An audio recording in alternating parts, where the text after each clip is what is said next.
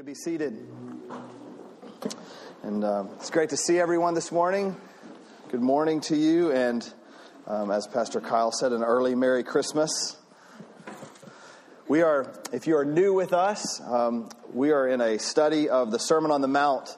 Um, and we have been making our way through this uh, series since really the beginning of the fall and um, are continuing in that uh, text. And so we're going to be in Matthew uh, chapter 5. We're nearing the end of chapter 5. Uh, pick up in verse 43 if you want to turn your Bibles there, um, and we'll be there in a moment. But Jesus, what he is doing as I sort of help um, uh, sort of recap for you a little bit, this is our 17th uh, message in this series. So if you missed a lot of those, then I encourage you to just go back and uh, wherever you find a podcast, you can find um, our series and, and listen to these and catch up because it's very critical, as I'll allude to probably a number of times this morning um, that we not just sort of jump into this text and forget or not know all that Jesus has said uh, previously.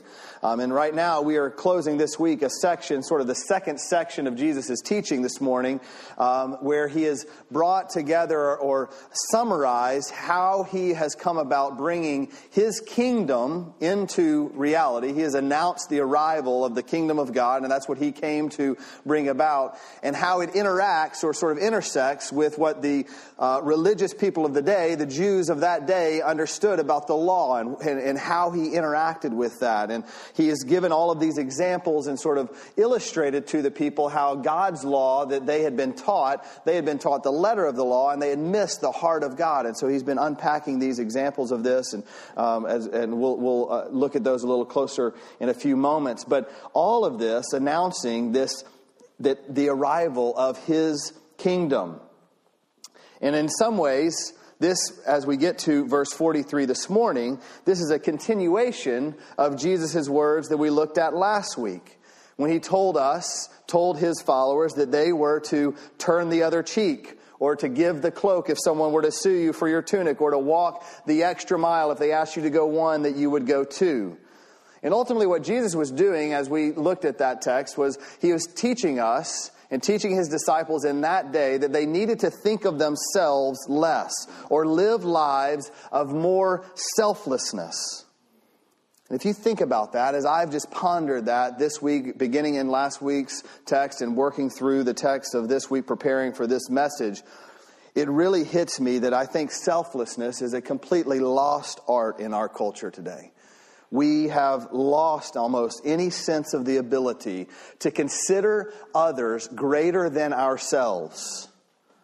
But this is exactly who we are called to be as Christians. People who, like Christ, He modeled it perfectly for us. As Pastor Matt just alluded to in his prayer, we worship him. He's worthy of our worship because he humbled himself to become like us, laying down, in a sense, his authority. He was God, he's the God man, but he let go of that so that he could be like us. And then ultimately, unlike us, to go and die and even to be killed on a cross. Philippians chapter 2. This is what Jesus did. He modeled selflessness for us perfectly. And yet, as we consider and just look at ourselves in the mirror, I think as Christians, too often, all of the world in, in a, a grand sense, and then even us who call ourselves Christians, have seemed to have lost this idea of being selfless. Selfishness, me, my, now, is the word of the day. That's why we have Amazon. They're failing it now, right now, but usually it's now. Everything is about getting what I want. And so, we have to think about as we pick up from that thought from the previous few verses, Matthew 5 38 and following, how do we go about being selfless? How do we let go of the selfishness that consumes us, wanting always to get our way?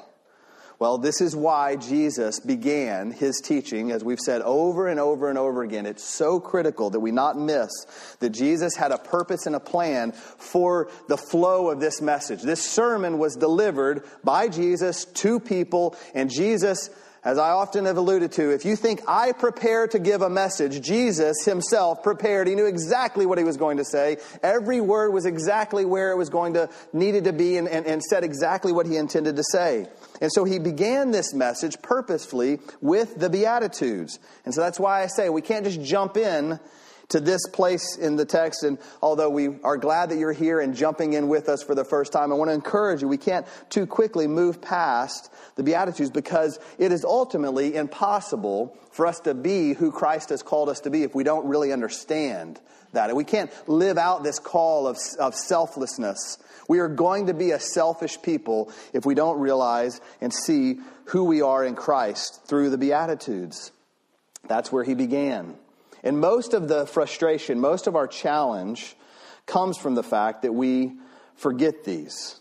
See, we can't really be selfless. The true identity, true explanation, or, or uh, unpacking of being a selfless person, it really is at the heart of being a Christian. There are others, there are non believers, of course, that can sort of act in those momentarily, but as a, as a lifestyle, in a sense, as a way of being, selflessness is a result of us being made new in Christ. That's where it starts. And most of our frustration that we have in the world as Christians, though, is because we focus too quickly on doing something rather than being something. So when we hear Jesus' instructions to us to turn the other cheek, that's really hard because we want to do something. Our natural reaction to being struck is to do something in response, right? That's just a normal thing. If I hurt you in some way, you're, you have a choice to make in that moment. You can respond by retaliating, hurting back, doing whatever you might feel is the appropriate response. But it's going to be really hard to not do something. That's the natural response. So, what do we have to do in place of that? What is Jesus calling us to do to be selfless? Is to not try and do something so quickly, but to focus on who He has made us to be. And if we even ponder just practically how that would feel, what that would look like, if I hurt you, if I did something against you, and you decided, okay, I'm not going, I'm going to try to be obedient to Jesus, the way that we do that is we have to first think of who I am in Christ. We have to focus our energy on something else. Rather than focusing on doing something, we can think for a moment and ponder who we are in Christ, on being something. We can think about how we can honor Christ in response to this hurt. We can think about how we have been called to be salt and light in this world and how this hurt and our response to this particular hurt could reflect that.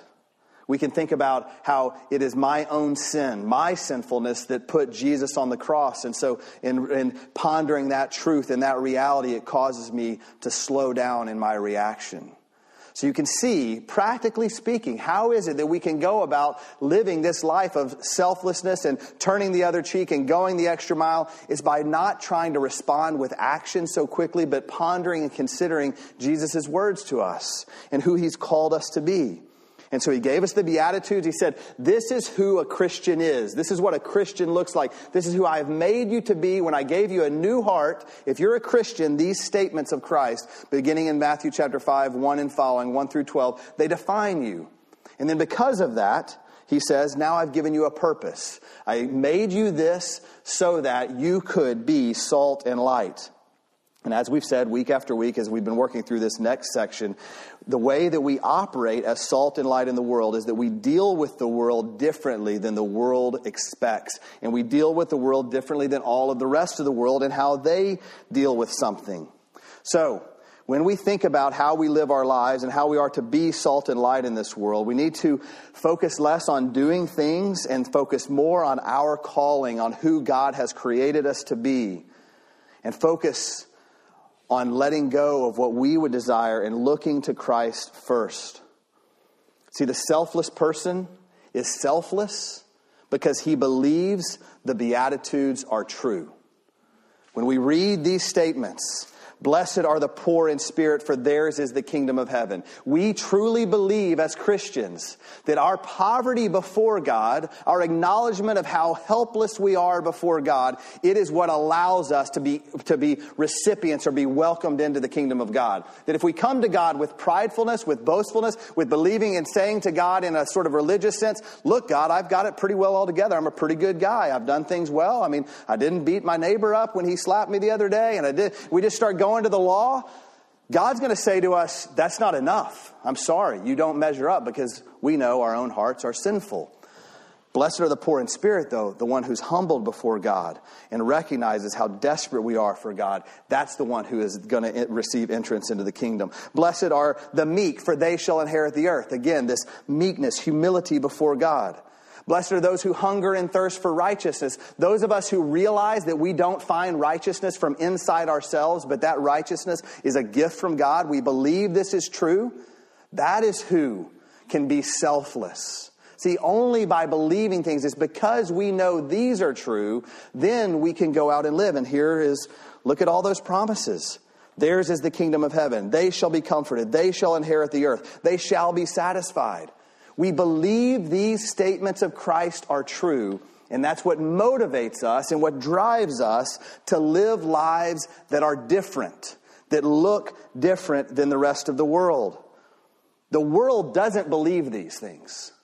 Just look at our advertisements. The world says if you want something, you must make it happen. The world says that you're good enough, just do it. The world says if you want to have it, there's nothing wrong with anything that you might want to have, so just take it. Look at think of all the statements that we the world teaches us and that we sometimes believe as a result of just sort of osmosis around us. That's not what the world believes, but we believe these statements are true, and that is what allows us to turn the other cheek. So, Jesus, having begun that idea of how we interact with the world and those who would harm us, those who would hurt us, he takes the statement, and I said last week that we've had trouble since kindergarten, ter- kindergarten, turning the other cheek. That's been a challenging statement of Jesus for us to really live out and believe. Now he doubles down. He says, don't just turn the other cheek, but love the person that strikes you. Love your enemy, the one that hates you. And when we read this, I don't know about you, I find that at a just moment, sort of at a first glance reading, I'm like, that's impossible, God. I can't love someone who hates me. How, how could I do that? That doesn't, it's just almost irreconcilable. Well, Jesus has said it. And he has said this is who we are. He has said this is how we are to live. He has taught us this truth. And so we better spend some time trying to understand what he was saying and how it would be possible for us to live this out. So, Jesus in verse 43 begins by saying, as he said in each of these sections, You have heard that it was said, You shall love your neighbor and hate your enemy. But I say to you, Love your enemies and pray for those who persecute you, so that you may be sons of the so that you may be sons of your Father who is in heaven. For he makes his sun rise on the evil and on the good, and sends rain on the just and on the unjust. For if you love those who love you, what reward do you have? Do not even the tax collectors do the same? And if you greet only your brothers, what more are you doing than others? Do not even the Gentiles do the same? You therefore must be perfect, as your heavenly Father is perfect. So, once again, Jesus is taking this statement of the Pharisees, the religious leaders of the day, and that when he begins these, uh, these sections by saying, You have heard that it was said, just as a very brief reminder, what he is doing there is he is alluding to the fact that the people of God had been led and taught by Pharisees, religious leaders. And the way they taught the people was orally, they sort of repeated or, or, or um, sort of uh, taught the Word of God. They couldn't read the Word of God. They didn't have the blessing of being able to read it like we do, and so they just passed it down orally. And he's showing them, well, you have heard this is what you have been taught. But in my kingdom, as people who are now peacemakers, who are now meek, who are now the, uh, have been welcomed into the kingdom of God, let me show you what the law really meant, what the heart of God behind the law was. See, the law says, as he began the very first section, the law says don't murder. I say don't even get angry with someone. The law says don't uh, uh, commit adultery. I say don't even look upon another with lust. The law says don't take oaths or only take oaths in these certain situations. I say just let your yes be yes and your no be no. You don't need to do anything. Don't swear in my name. The law says you can take an eye for an eye or a tooth for a tooth. I say turn the other cheek. Go the extra mile. The law says that you should not or that you must love your neighbor. I take that, and let me give you the heart of God is that you would love even your enemy. Jesus builds upon, he takes what the law has said, he says, Let me show you the heart of these things. So we first have to deal with, as we look at the text, what the Pharisees had taught them. The people had been taught that were listening to Jesus on this hillside, they had been taught, You shall love your neighbor and hate your enemy. Now, you're all biblical scholars, and so I know you're right now asking yourself, I don't ever remember reading to hate your enemies in the Bible. I don't, I'm not sure where they were quoting that from. And because you're so smart, I'll give you an A. You're right. That's not anywhere in Scripture. The, the idea of hating your enemies is not ever in Scripture. This isn't a law that the Pharisees were teaching by repeating something that was in, found in the Old Testament, as some of the previous examples that Jesus had given. No, what the Pharisees were doing in this, at this point, they were, in a sense, taking a lot of various ideas of their history and the way that God had called them to, to move and, and do things in their past as Jewish people, and it sort of created this idea that they were to love their neighbor, and the one who was a neighbor was fellow Jews. So they were called to love, according to the law that the Pharisees were teaching in that day, love people that are like you, that are fellow Jewish people but hate anyone who is not, who is a Gentile. Anyone who is other than you, it's okay to hate them. And the reason that they had come up with this law, they had sort of built this logic around the idea that when, Jesus, when God had sent his people into the promised land, he had told his people to eradicate every other people that were in possession that were living in that land at the time. And why did God do that? Because he wanted his people to be completely other, set apart as holy unto him alone. And so he said, I'm going to give you the promised land. You're going to enter into this land, and there are evil people that have inhabited this land before. I'm turning them over to you. You will be able to wipe them out so that you will be pure and holy and set apart for me. So the Pharisees, with that idea in mind, they say, well, surely God won't mind if we just hate anybody that's not like us. If we just shove them out, and that's how we should treat other people that are Gentiles. This is how they had lived. And so anyone who was not Jewish, according to the Jewish teaching of the day, was unclean, was evil, was a dog. They would, they, the hatred that existed between Jew and Gentile was really strong. We've talked about this before in our past as we've worked through other texts in the Bible. It was, there was great contempt between these two groups of people. By the way, We've been walking through the book of Acts in our men's and women's Bible study. This is why Paul, as he would go into the synagogues and begin to teach and then go off to the Gentiles, the Jewish leaders chased him out of every city that he went into, is because Paul would go and he would share the gospel with the Gentiles. People that they had been taught was okay to hate them.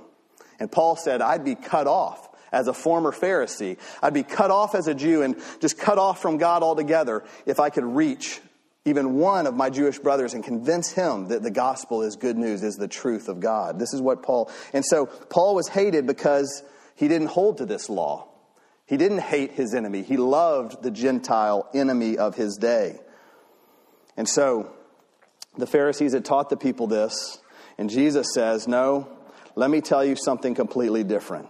You've been taught that it's okay to love just those who are like you, just those who believe like you, just those who are fellow Jewish people. I'm going to tell you that you must also love your enemies.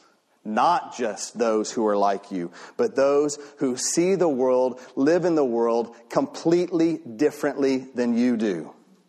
Love your enemy and pray for those who persecute you.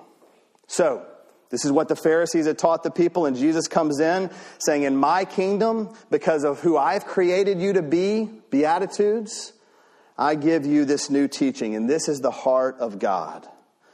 And so we have to ask ourselves this, this is so hard. How are we to love our enemy? How are we to love the one who attacks us, who persecutes us? Only a Christian can do this. It's impossible for someone who doesn't know Christ to love, to truly love. Other people can accommodate an enemy. Other people can be in the same room and not immediately go to battle with them. But to truly love someone, this is not a small word. This is not just sort of letting them get by. This isn't coming to the restaurant and not hurling insults at them and just saying, well, I see them over there, but I'm just going to kind of go, I'll skirt and I'll, I'll, I'll, go to this side. No, this is love, which means that you are pursuing them, that you're engaging them, that you care for them, that their burdens are your burdens, your enemy. The one who hates you and the one who persecutes you, Jesus says you must love them. Now, I don't have to tell you that in our current, present, modern day, that this seems to be completely foreign. How could we live this way? Ultimately, I, I see in Jesus' teaching as we have worked our way through this text that this type of selflessness to love our enemy, this is the pinnacle of what it means to be a Christian, to live out Christ's calling on our lives.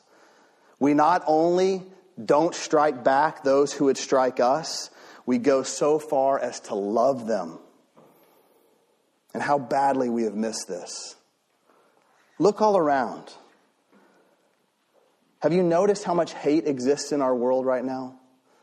Have you seen the divisions that exist? Everywhere we turn, it's attacking one group or another, one over the other. Constantly attacking one another in mass, just sort of letting go of this. Hatred and division running rampant in our world. And as I consider and look at the situation of our current context, I have to ask where is the church? Where are the Christians? Where are the people that take Jesus at his word when he says, I say to you, love your enemies and pray for those who would persecute you? How is the world going to ever have any idea what Jesus looks like when the Christians participate in the same silliness, hatred, division, all that the rest of the world participates in? The world is clamoring for an answer, for hope, for joy, for peace, for Christ. They are desperate for something, and the Christian community is almost silent or is just equally engaged in, and participating in the same divisiveness and hatred towards other people who are not like them. This is Jesus' words. How in the world can we read our Bibles and hear Jesus' commands here and not understand that the calling on our lives is to have an impact on our world? And the way we do that is by not participating and looking completely other than the rest of the world by displaying a Christ like love and grace for those who strike us, who, yes, attack us, who, yes, persecute us, who, yes, pass laws against the things that we believe in, who try to do anything they, do, they can do to make our lives hard. Jesus says, These are the very people I call you to love and to pray for. And our problem is, is that we've forgotten who we are. We've forgotten the Beatitudes. We've forgotten that Jesus said, Blessed are the meek, blessed are the merciful, blessed are the pure in heart. This is what Jesus has used, the statements that Jesus uses to describe us. We become so bent on not letting go of our way of life or not allowing someone to take our desires and our hopes and dreams and our possessions and our whatever that might be from us. And we have got these death grips on whatever we hold as sacred and as hopeful and whatever we think holds us together that we've forgotten the very one who gave his life for us so that we might be alive at all. We would not have life. We would be, as the Bible says, dead in our trespasses, if not for the life that we have in Christ. And when Jesus says these words, we have to listen. Sadly, too many Christians have become like Pharisees. We love our Christian brothers and sisters. We love those who worship like we worship. We love those who believe like, like, we believe. Anyone that agrees with us, we are fine with. But anyone that disagrees with anything that we hold as sacred, we will attack and try and kill. And we will have anger and resentment and completely do everything we can to destroy them. We hate those who aren't us, just like the Pharisees hated the Gentile. We hate those who we see as opposing God, just like the Pharisees believed that they were doing on behalf of God. We hate the very ones that Jesus has sent us into the world to, uh, to show his light to. The very people who are far off from God. God has said, I will send my people. They will do greater things than I. That's what Jesus said. That's us. That's the church.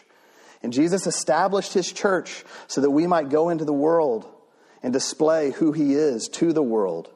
We can't do that if we don't love them, sincerely love them.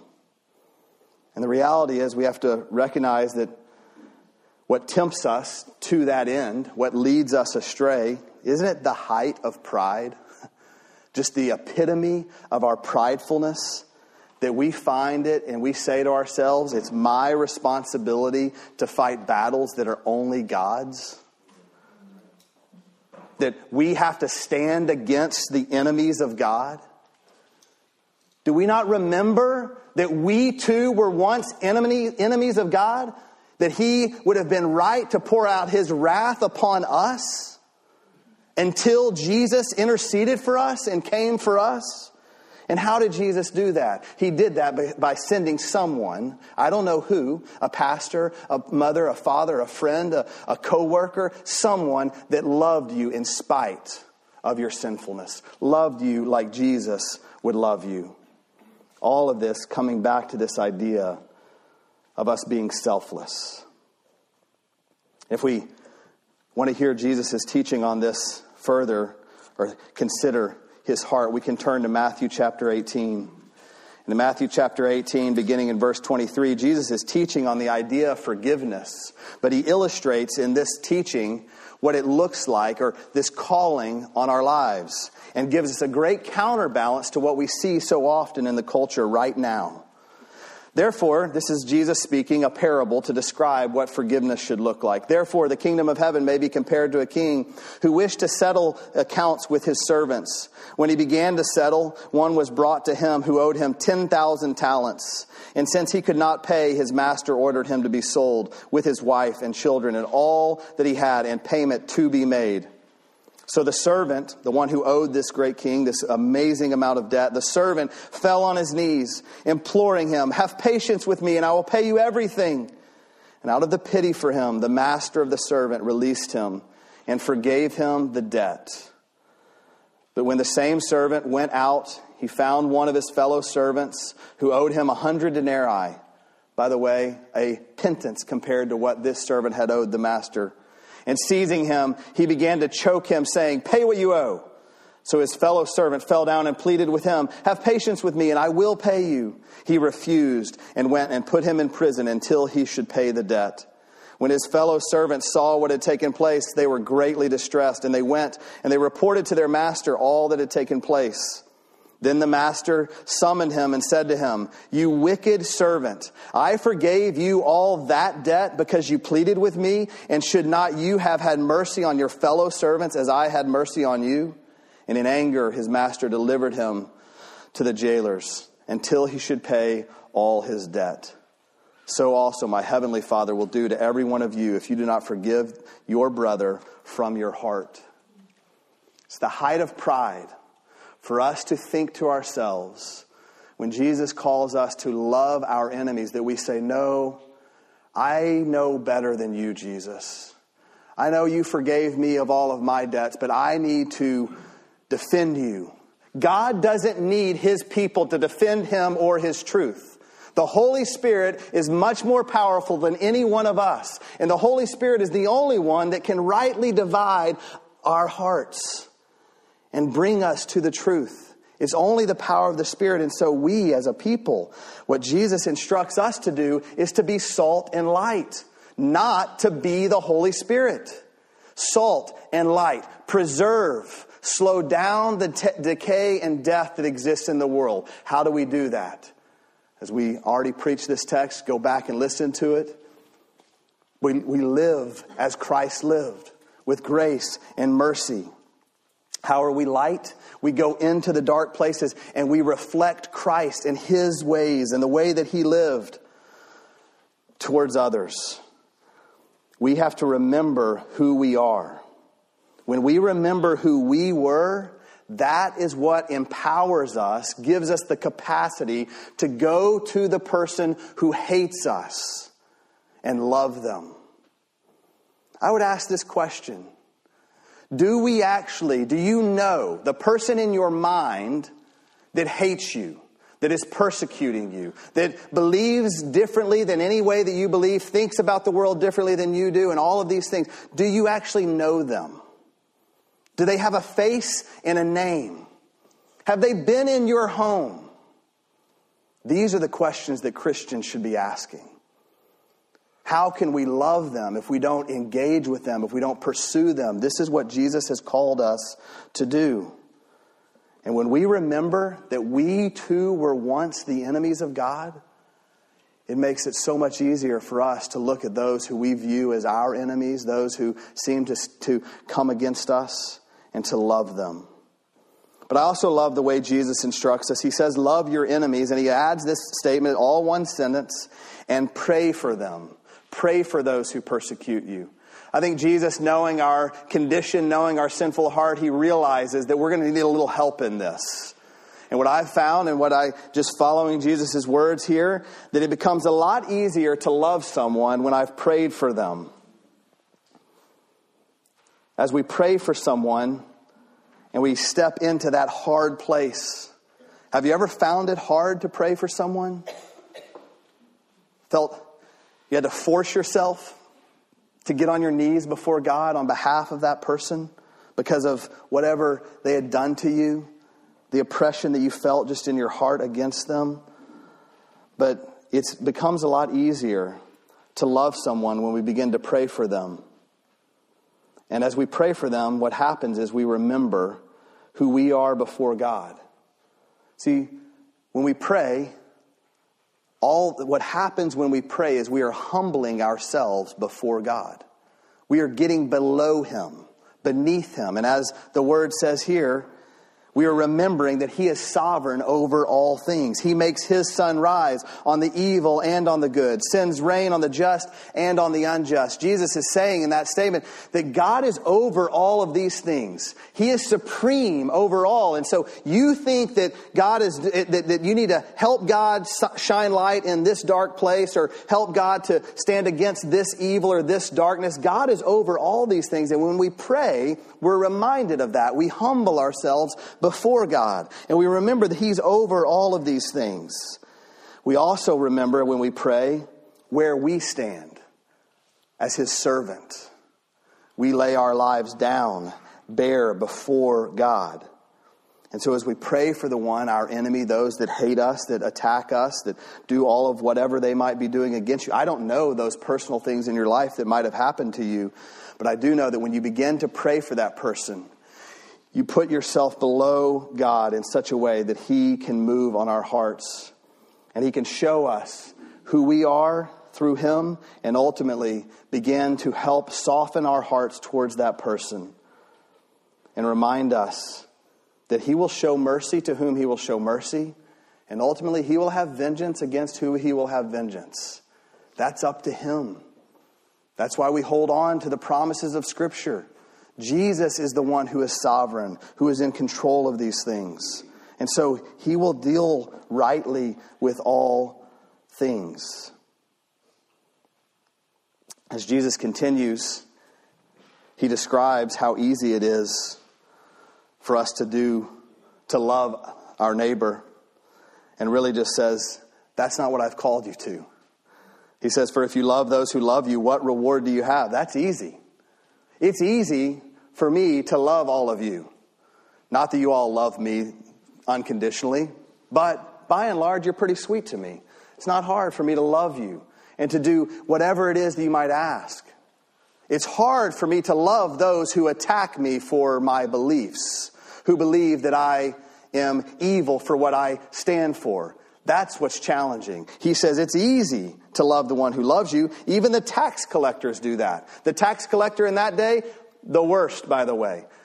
My grandfather served and worked for the IRS. He wasn't truly a tax man, but he did, he was employed by the IRS. And so I, I know a little bit about what people think about tax people, even in our day. We don't like the IRS guy. We don't like taxes. And the same is even more so the case then. Or if you greet only your brothers, what are you doing differently than others? Who doesn't welcome their brother or their sister with love and with a hug and with joy? Even, he says, and this is where he gets to the heart of the Pharisees' teaching, don't even the Gentiles do that, he says? Pharisees have taught you to love your neighbor and to hate your enemy. And look, the Gentiles even do what the Pharisees teach. That doesn't make you holy. That doesn't make you set apart by God. That makes you just like the rest of the world, is what he's saying there. If you love those who love you. But let me tell you, I have called you to be salt and light. I have taught you something differently. I have taught you a different way. That's what it means to love your enemy. That's why I've called you to love your enemy because this is how my radical, transformative power at work within you brings my kingdom to bear. As we go out into the world and we don't just love those who love us, but we even love our enemies, the world doesn't know what to do with that. They don't know how to react to that. They don't know, they, they have no way to reconcile. I just want you to imagine this. So somebody strikes me on the cheek. I say, hey, I got this one too. You want that? Strikes me on the other cheek. And I turn and I say, come on, come on, big boy. Let me give you a hug. What's the world going to do? They're going to look at us like we're crazy. That's radical. That's not the way the world operates. Somebody strikes us. What do we do? I will exercise, I will find you, I will hunt you down. What does Liam Neeson say? I will kill you. That's what we do when someone comes against us or does something against us. But Jesus says, no. We are to love them. And as we love, just imagine the radical picture of Christ like mercy and grace that the world sees when we live this calling out when we do what Jesus has told us to do. And by the way, not because we have the power to do it on our own, but because we believe His words are true. And that Holy Spirit empowerment is at work in us and drives us to that. Jesus says, back to verse 44 and 45, that as we love our enemies and pray for those who persecute you, he, he says this very interesting line. Love your enemies, pray for those who persecute you, so that you may be sons of your Father who is in heaven. He connects this calling to loving enemies to the sonship. And you are thinking to yourself, I've heard this statement of Jesus about sons being called sons, and you're right. Blessed are the peacemakers, for they shall be called sons of God. You know what a peacemaker is? Someone who loves his enemy, loves them like Christ would love them, brings peace where division and hatred and the enemy of God is looking to reign. And we take down territory. You want to take down territory from the enemy? You want to remove his power over an area? Let me tell you how you do that. You don't do that by doing what the world does and hating back. You do that by stepping into that place and loving unconditionally. And the enemy recoils as light comes in, as salt comes in, and eradicates death that would reign when hatred is the only thing that exists. When we love as Christ loved, and we bring that love into those places where we are hated and there is hatred, any hardship that exists, that love creates light and preserves, and it does something supernatural. That's why Jesus said to do this. This is why he called us to this. Because he is doing the work of building his kingdom here on earth as it is in heaven. Blessed are the peacemakers, those who love their enemies and bring them together. They shall be called sons of God. Jesus closes this section with this very strange and challenging statement You, therefore, must be perfect as your heavenly Father is perfect. The word perfect there is really the idea of completeness. And what Jesus is alluding to, what he is connecting, the completeness of God. God is complete because he is completely holy. And he is sort of connecting this teaching from the Old Testament. You have heard that it was said, You are my people, and you shall be holy as I am holy. And Jesus is telling us and telling his disciples that as we love even our enemies, that we will display a holiness of God, a complete otherness of God that only comes from him. We must be holy as our Father is holy. This calling, we know we're not going to be perfect, and Jesus isn't commanding that we must be perfect. We know that doesn't reconcile with the message of His gospel. But what He's saying as He calls us to this perfection, is this perfectly holy, this pursuit of holiness, this constant desire for looking differently than the rest of the world. And so as we strive to live for Christ, to be salt and light, the means for accomplishing that, the means that God will use to uh, allow us to do that. It's allow us to trust His Word, allow us to believe the truth that He has said, and as a result, to even love our enemies. And imagine this world if we could do that. What would this world look like if the church, not just this church, but the church of God around this country and the world loved like Jesus has loved us, even when we were his enemies. I believe the world would be turned upside down, radically transformed. So let's pray and ask Jesus to help accomplish this hard task. Lord Jesus, we do need your help. I know in my flesh this seems impossible. How can I love my enemy? How can I love the one who hates me? How can I love the one that I feel under constant attack? I can only do that because of who you have made me to be, because I believe your word because I trust you when you said, Blessed are the peacemakers, for they shall be called sons of God. And so I pray that as a church, that we would hold on to that promise, Lord, that we would believe you, and that we would realize that we are sons and daughters of the Most High King, that our eternity is secure, that there is nothing in this world that can take away from us what you have secured for us through the cross. And because we know that is true, we can live in this world with open hands. We can live in this world not trying to cling to our way, not trying to ensure that we defend you, that we stand up for you, but we just live for you and we allow you to live through us. Holy Spirit, help us to be that type of people. Give us the humility and the grace to be the salt and light you have called us to be. We pray these things in Jesus' holy name. Amen. Let's stand and sing.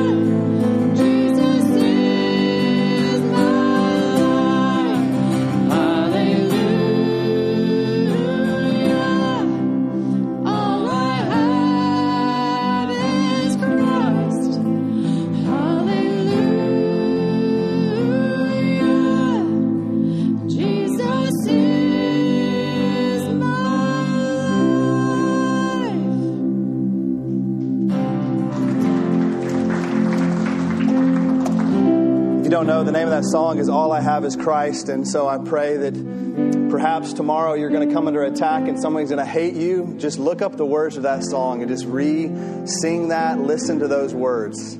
All I have is Christ. And I was one who was once running a hell-bound race, and then he interceded for me. As that person who hates me and attacks me and wants to do whatever he might want to do to me, I, I entrust to Christ. My responsibility is to just love him, her, as Christ would. Um, I want to just give you a few announcements before we dismiss about our coming week.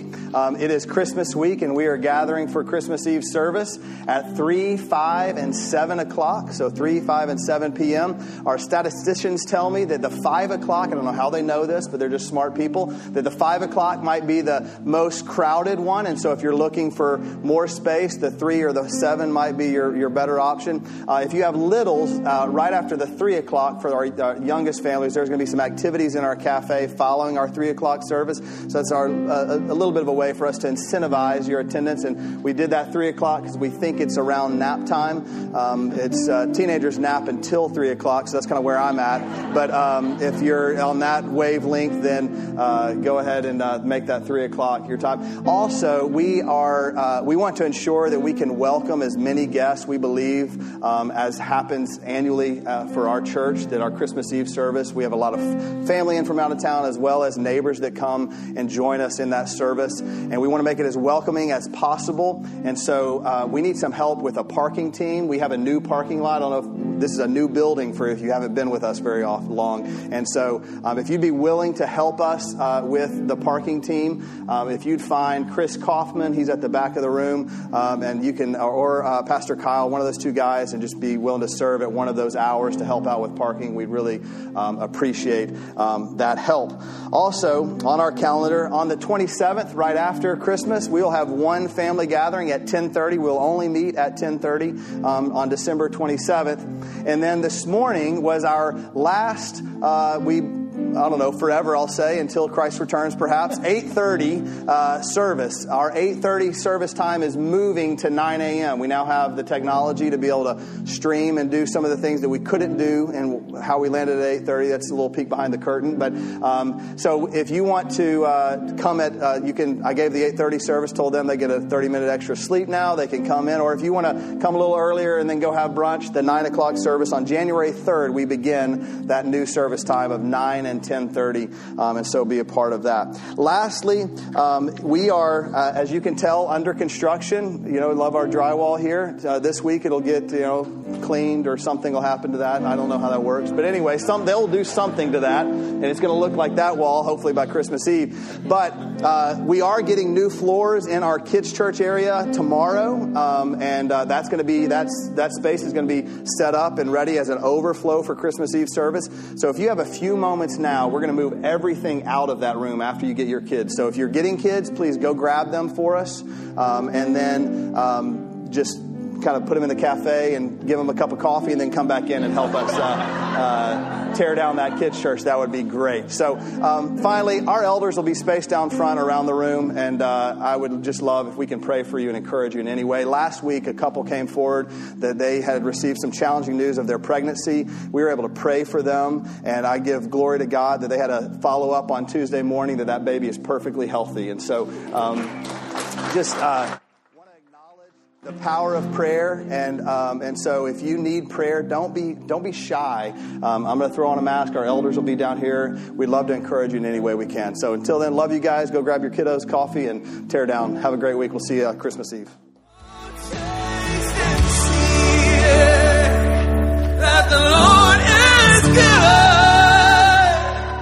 Thanks for listening to the preaching of God's Word at City Church Melissa.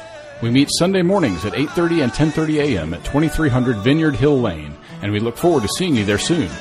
City Church Melissa, for the glory of God and the good of the city.